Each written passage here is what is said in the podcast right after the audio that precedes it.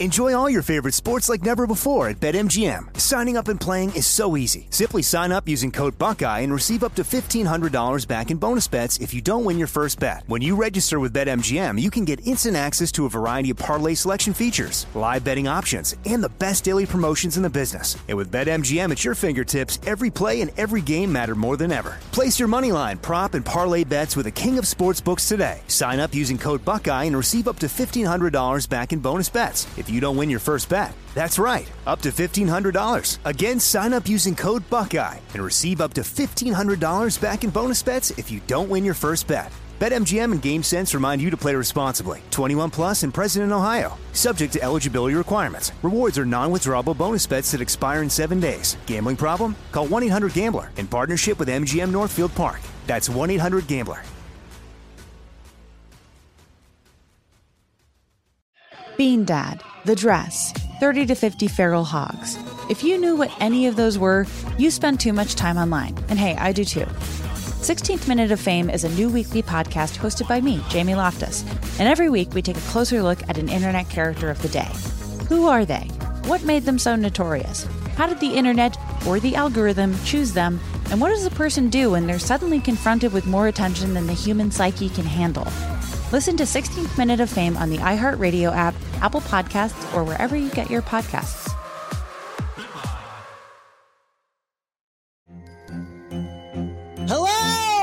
Comics writer and notorious Scott Summers hater, Rosie Knight. Well, hello, Emmy winning podcaster and totally unbiased Targaryen royal supporter, Jason Concepcion. Somehow the X Ray Vision podcast has returned. And like always, we'll be here every week. You'll hear from TV writers, actors, comics creators, pop culture critics. Nothing is off the table. Listen to X Ray Vision on the iHeartRadio app, Apple Podcasts, or wherever you get your podcasts.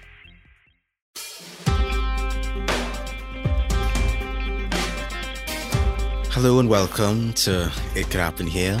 Um, I'm Andrew of the YouTube channel Andrewism, and Hi, this is this is Garrison. I've I've not been on an Andrew episode in a while. yeah, it's been a minute. It's been a minute, and it's been a meme at this point that Aotearoa or New Zealand is forgotten. You know, from maps, both physical and mental. But those islands contain a rich history of activism that deserves this spotlight, you know. Um, much of what I've discovered has been thanks to the academic efforts of Teahu. Um, and I hope I'm saying their name correctly. But their research found formed the foundation of uh, my exploration of just some of the 20th century history behind contemporary Maori struggles for autonomy on the islands.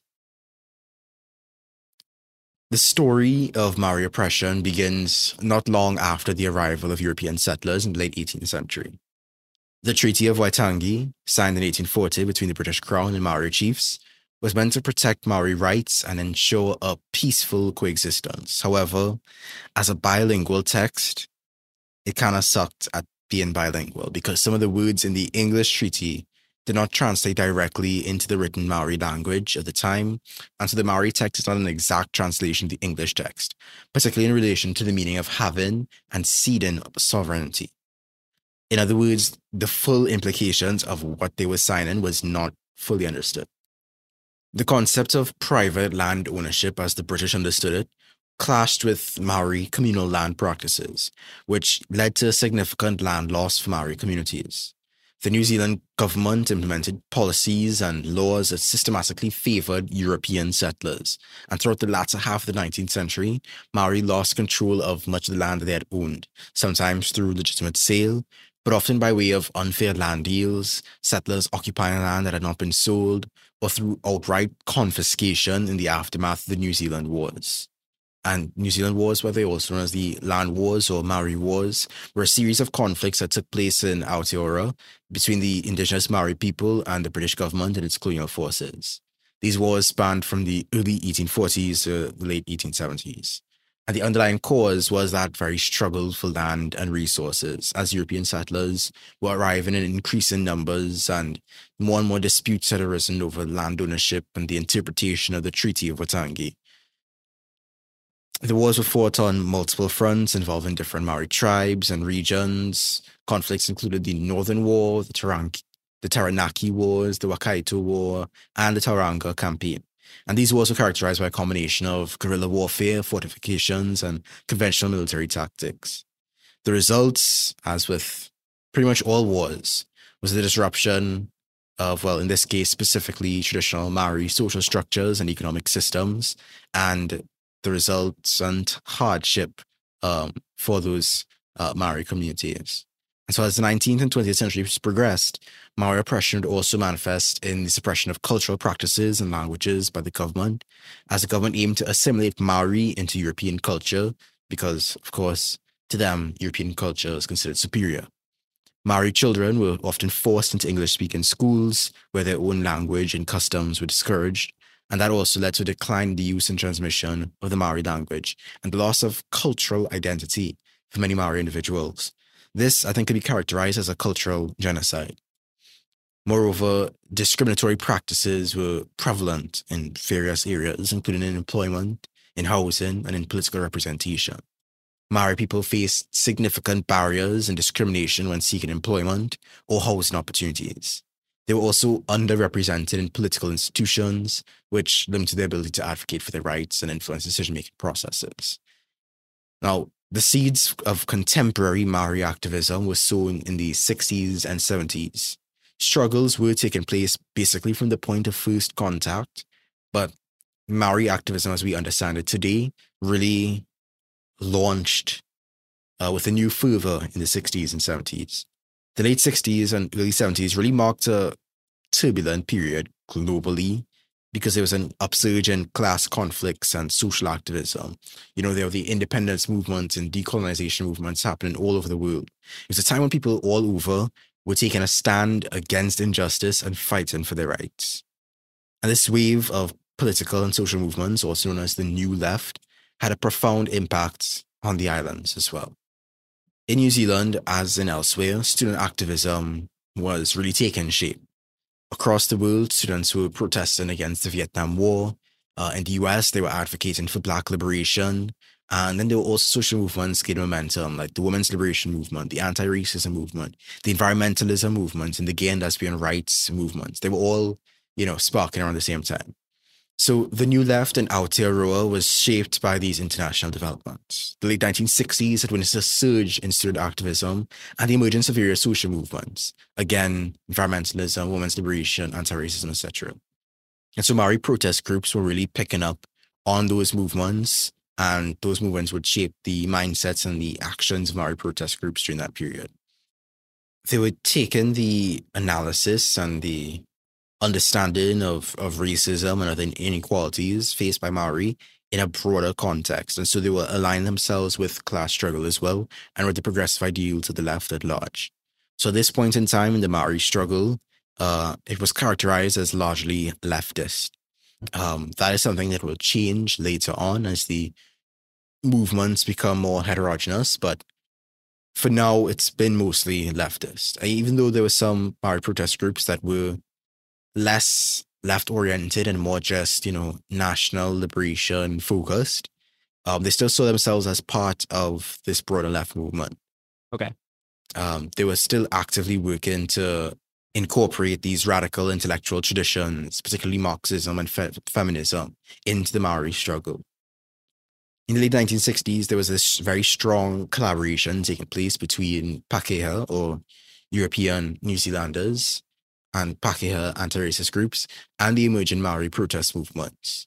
Um, one significant event that really brought them together was the exclusion of Maori rugby players from the 1960 All Black Tour of South Africa by the New Zealand Rugby Football Association.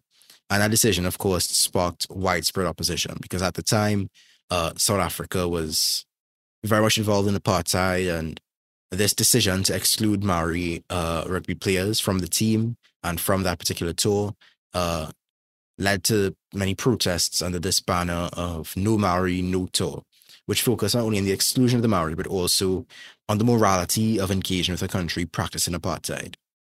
More collaboration would take place in the form of the formation of the Halt All Racist Tours uh, group, also known as HART, in 1969, which is an umbrella organization that united a couple different voices and groups, both Maori and Pakeha, in their opposition to racially discriminatory sports tours. They also involved organizations like CARE, which included young Maori political activists among its members alongside Pakeha political activists in organizing these panel discussions to address the position of Maori in New Zealand society. And then while this is going on, there's also the growth in the influence of individuals like Ngahuia Te Awekotuku and Donna Awatere, um, began shedding more and more light on the barriers that prevented Maori women specifically from fully participating and contributing to Maori society. They were out here criticizing the patriarchal nature of traditional Maori leadership and advocating for the speaking rights of Maori women, um, drawing inspiration from the broader uh, non-Maori specific women's liberation movement as well. So the, these were like other were, were these other movements that were happening in New Zealand that were kind of working together, or this just like part of like a broader trend of these movements in the '60s? Yeah, so they were starting to collaborate uh, at this point in time. Um, both Pakeha and Maori uh, political organizations were beginning to form connections and spark discussions. Uh, those Pakeha organizations obviously being of the leftist variety, Yeah. and the Maori organizations being uh, primarily leftist, apparently align themselves with the leftist uh, causes and uh, political ideologies. But from like a more like indigenous perspective and standpoint and like goals. Yeah, yeah, definitely. All right, got it. One particular organization, which was formed in the mid 1970s, was created by Maori women within the Maori activist organization Ngā Tamatoa, who had embraced a feminist perspective to analyze the oppression faced by Maori women, particularly. And this awareness was fueled by their experiences of frustration and anger with the Maori land rights movement, because these women are here and they're struggling for Maori rights as a whole, but then also they're facing issues uh, as women, both Yeah. in the organization and in broader society. Yep. So they're fighting to preserve the politics and culture and language of Maori society, while also seeking liberation from the oppression that they would face in that Maori society. So it's a struggle for both preservation and also reformation of Maori society, or rather, liberation, preservation, and reformation.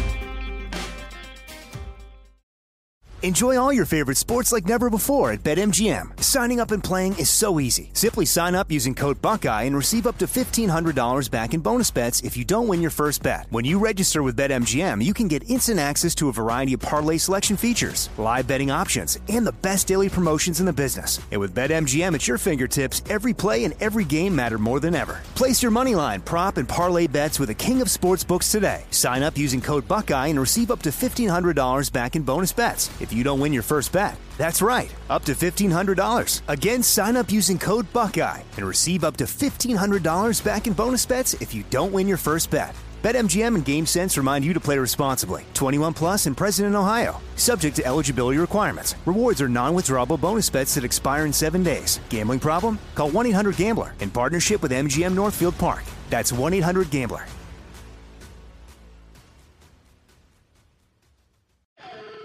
Bean Dad, The Dress, 30 to 50 Feral Hogs. If you knew what any of those were, you spend too much time online. And hey, I do too.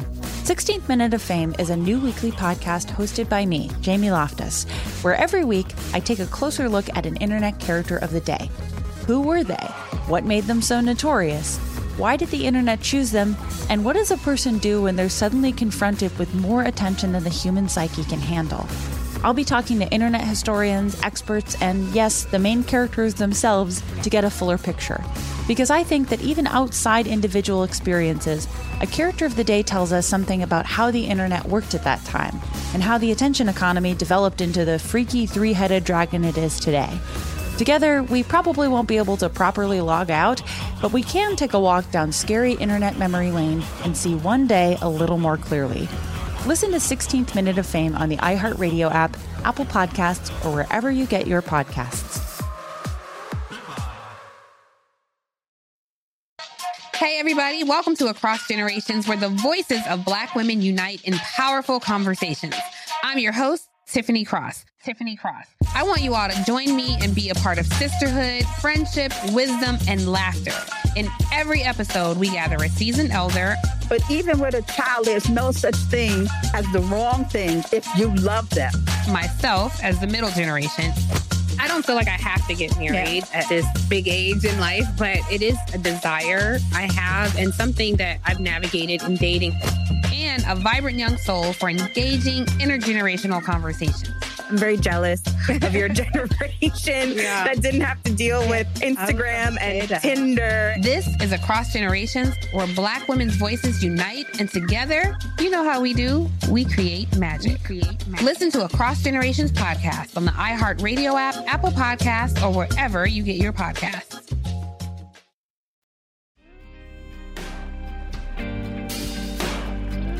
There was also an increase in strike activity and general class struggle happening during the late 1960s, which had a significant impact on the political education of many Maori workers who were fighting for better wages and improved working conditions. Trade unions were playing a crucial role in providing an organizational base for Maori protest groups, as demonstrated by the emergence of groups like Te Hokioi and the Maori Organization on Human Rights, or MWHR both located in Wellington and both strongly connected to trade unions. The secretary, in fact, of the MWHR, Tama Poata, was actively involved in the Wellington Drivers Union and in the New Zealand Communist Party. Huh, These organizations were advocating for an alliance yeah, between Maori and progressive elements within the working class. They view the fundamental contradiction in society as being between labor and capital, or between workers and bosses or landowners, and racism was seen as a consequence of class inequality. And the majority of Maori being working class were considered an oppressed segment of the working class.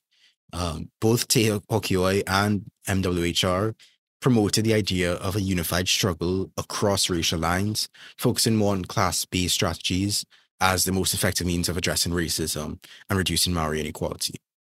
If you're picking up hints of class reductionism, yep, I was I was actually going to mention yeah. that.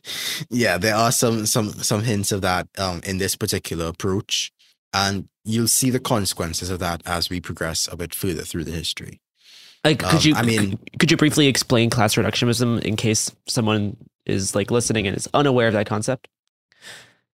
Sure. So class reductionism is basically the idea that the exploitation of labor uh, and the exploitation of uh, of the working class by the capitalist class is the fundamental, um, you know, uh, form of oppression within society, and it trumps all other social divisions, all other forms of oppression, such as racism or sexism. Yeah, like when you mentioned like they, they were viewing like racism as like a consequence of capitalism, right? That puts racism like after capitalism, but racism has existed way before capitalism. It is in many way one exactly. of it is it is one of the main drivers of capitalism. Um, it's not merely a consequence; it's actually like a motivating factor. Yeah, and particularly their position that um, focusing on class-based strategies would be the most effective means of addressing racism. Yeah. Um, what I can see from a particular angle, considering that the majority of Maori were working class at the time, saying that the best way to alleviate their condition would be to focus on things you do to impact their class position. Yeah. Um, that may be true, but then at the same time, you also have to consider uh, that the racism embedded within New Zealand society is not going to go away just as a result of the end to the, that class-based oppression. To be fair to the MWHR, they were also played an active role in raising awareness about racism specifically, you know, in housing, in sports, in employment, um, and in violation generally of Maori political rights. Um, they also had a very strong stance on issues related to the Treaty of Waitangi, uh, you know, the alienation of Maori from the land and the depletion of resources and the inability of Maori to access those resources. Um, their stance, interestingly enough, was really on sort of reclaiming the Treaty of Waitangi as a potential foundation for a harmonious and bicultural country, with the conditions that past injustices were addressed and rectified. However, like I alluded to earlier, there would be a shift uh, as the movements would progress. Uh, The inspirational momentum behind Te Hokioi and MWHR had begun to wane, particularly during the early to mid 1970s. And eventually in 1975, the MWHR would merge with Matakite as part of the land rights movement, which marked the end of their separate existence and also led to the rise of brown power.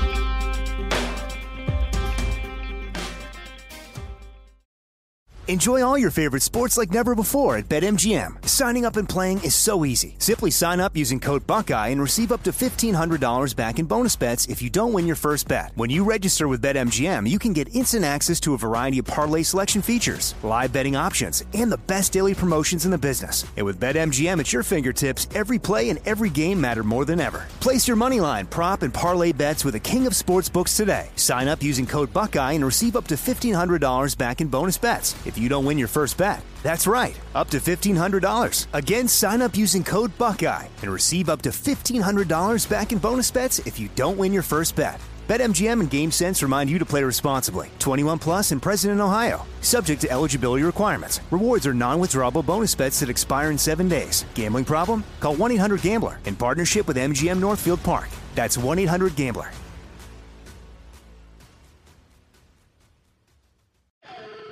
Bean Dad, The Dress, 30 to 50 Feral Hogs. If you knew what any of those were, you spend too much time online.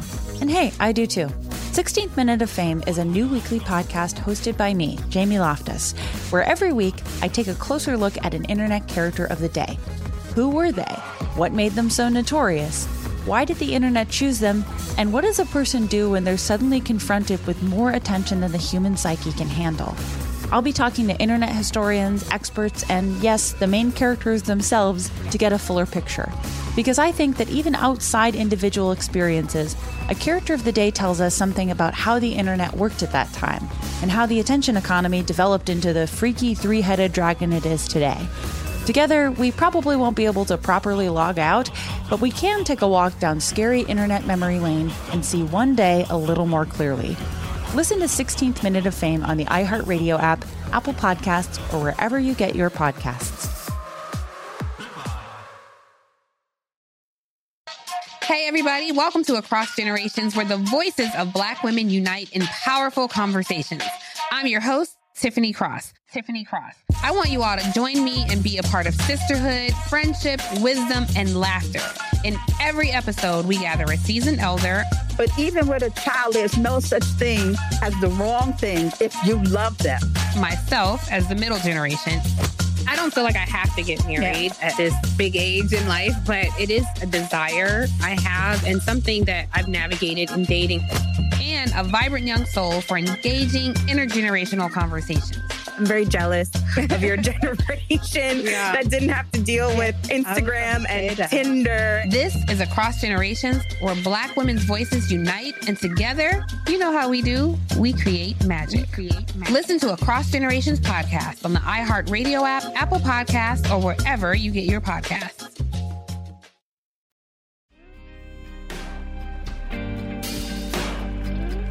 So if brown power sounds like black power, that's because it's copying black power. Similar to the ideologies of black power advocated by folks like Kwame Ture and Charles V. Hamilton, brown power centered on the complete rejection of the racist institutions and values of New Zealand society and the belief that group solidarity was essential for effective collective action and negotiation. The proponents of brown power urged Maori people to unite, to recognize their shared history, and to foster a sense of solidarity and community. Significant emphasis was placed on the goal of Maori self determination, which involved the ability for Maori to define their own objectives and to establish their own distinct organizations and, and institutions. So, this is like, at this point, brown power, much like black power, is the opposite of just um, assimilation or adjustment or cohabitation with existing structures. It is a movement that desired complete autonomy from those systems, from those structures, an assertion of the freedom of Maori people to exist and not have their existence imposed upon. The organization, Ngā Tamatoa, initially drew inspiration from the revolutionary faction of the Black Power movement in the US. However, as the group evolved, different interests and objectives had emerged, which led to a division within the movement. On the one side, there were the conservative, university educated members, such as Syd and Hana Jackson, Peter Rikes and Donna Awatere. And on the other side, there were the more militant proponents of Black or Brown power, like John Ohia, Paul Kotara, and Ted Near. Eventually, unfortunately, the more conservative members of Tamatoa uh, really took center stage in the movement. Their strategies diverged from the militants in that they sought change through alliance with more liberal elements within the ruling class. They believed that by implementing appropriate legal measures, Maori could achieve prosperity. Um, so they were really advocating for like welfare and self-help programs for Maori development. And in fact, there was even some belief among them that New Zealand capitalism, coupled with the parliamentary political system, could be rid of racism. That you could extract racism from capitalism, and then everything would be hunky dory. Interesting. Um, yeah, which is like this perspective, which is like the of course- opposite of like the class reductionism that we mentioned previously.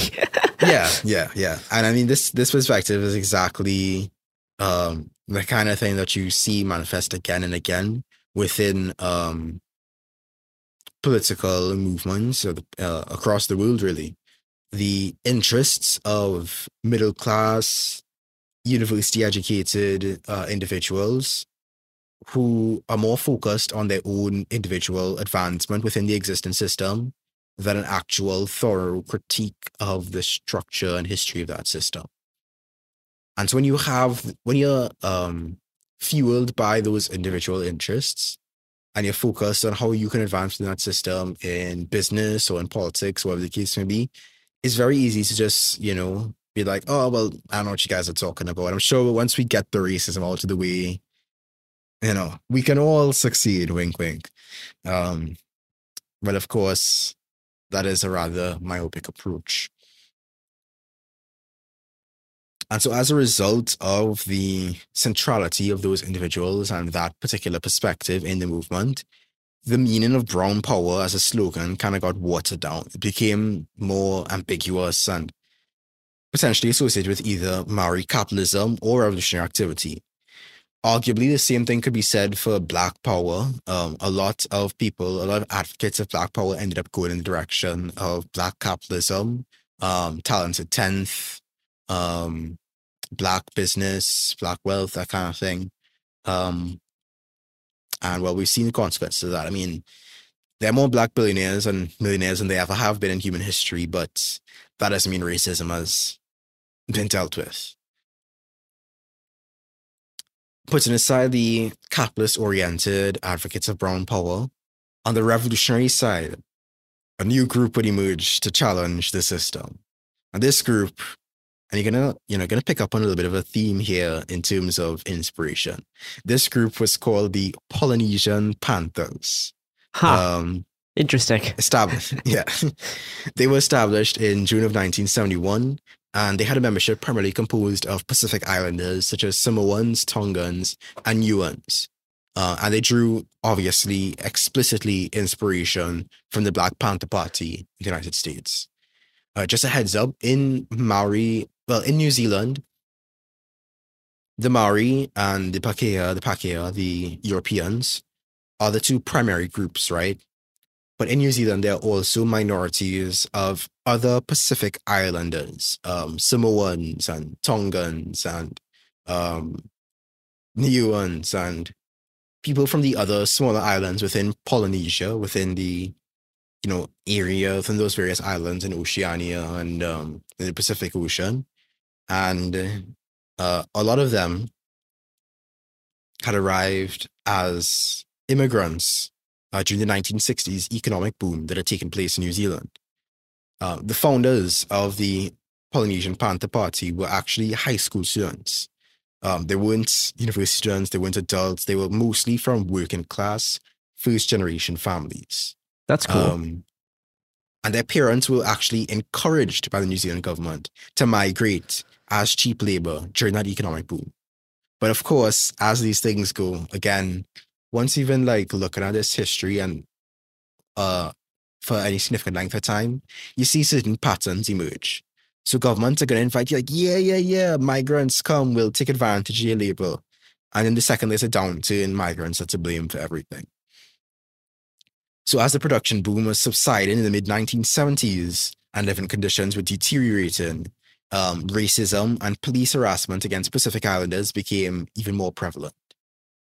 And by the way, Pacific Islanders does technically refer to Maori as well. Um, and the Polynesian Panther Party's position is that Maori are Pacific Islanders are considered part of the Polynesian Panthers. But I'm speaking specifically about the migrant Pacific Islanders uh, and their experience here.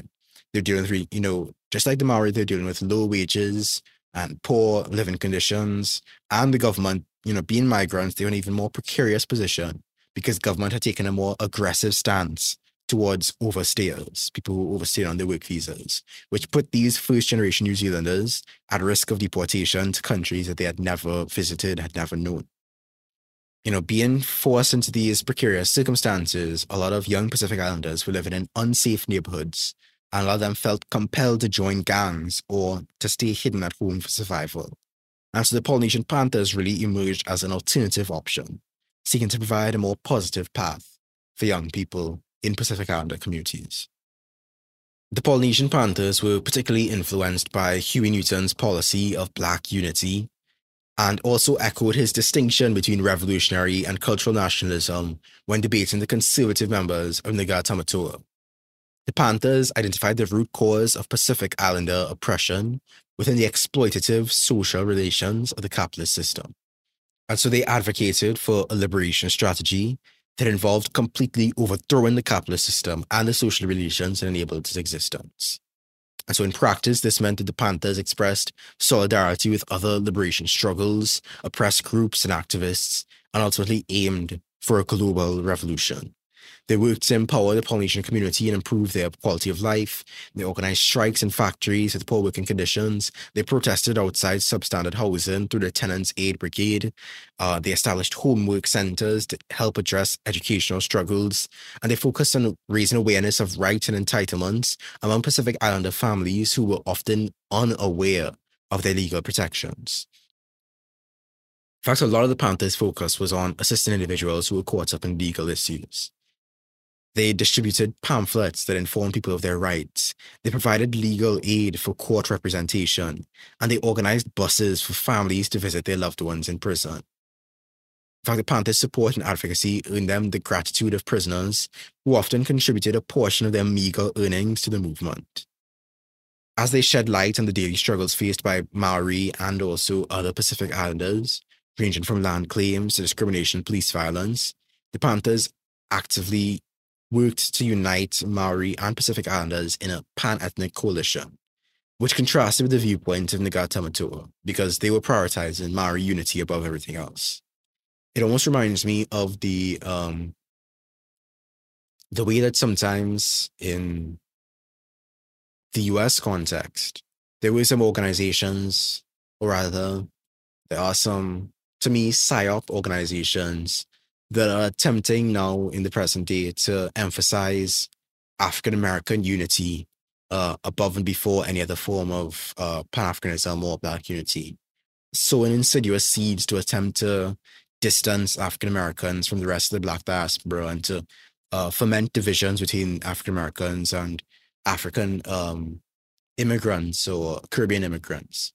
Um, so again, the tactics, the strategies, the it feels like a canon event at this point. That there will always be these um, individuals or groups who are trying to find ways to chop up and to divide uh, groups that should be united and have a lot to gain from being united in a common struggle. The Panthers, uh, along with many other Pacific Island youth, were actively working to support Maori causes including the 1975 Land March and the Bastion Point occupation. They became more and more adept at political lobbying, which became apparent during the Dawn Raids in the 1970s and the Springbok Tour of 1981. Tigi Ness was jailed for his actions during the tour, but was eventually released without charge. And Will 'Ilolahia, along with Hone Harawira and others, were on trial for two years, only getting off the charge after, and you know, little cameo appearance here. Bishop Desmond Tutu, well-known South African activist, flew in to be a character witness uh, for their trial. And I think I'm going to put a pin on it there. Um, cover the seeds of contemporary Maori activism, the trade union movement, Brown Power, and the Polynesian Panthers. Um, and in the next episode, we'll talk more about the development of the land rights movement and the weaknesses uh, of the Maori struggle in the post 1980s context. That's it for now for me. Um, I'm Andrew. You can follow me on YouTube at, at Andrewism and support on patreon.com slash St. Drew. This has been It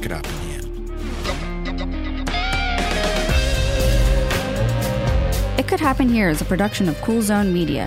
For more podcasts from Cool Zone Media, visit our website, coolzonemedia.com, or check us out on the iHeartRadio app, Apple Podcasts, or wherever you listen to podcasts. You can find sources for It Could Happen Here updated monthly at coolzonemedia.com slash sources. Thanks for listening. Bean Dad, The Dress, 30 to 50 Feral Hogs. If you knew what any of those were, you spend too much time online. And hey, I do too. 16th Minute of Fame is a new weekly podcast hosted by me, Jamie Loftus. And every week we take a closer look at an internet character of the day. Who are they?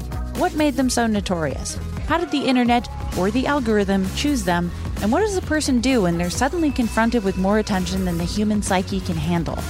Listen to 16th Minute of Fame on the iHeartRadio app, Apple Podcasts, or wherever you get your podcasts.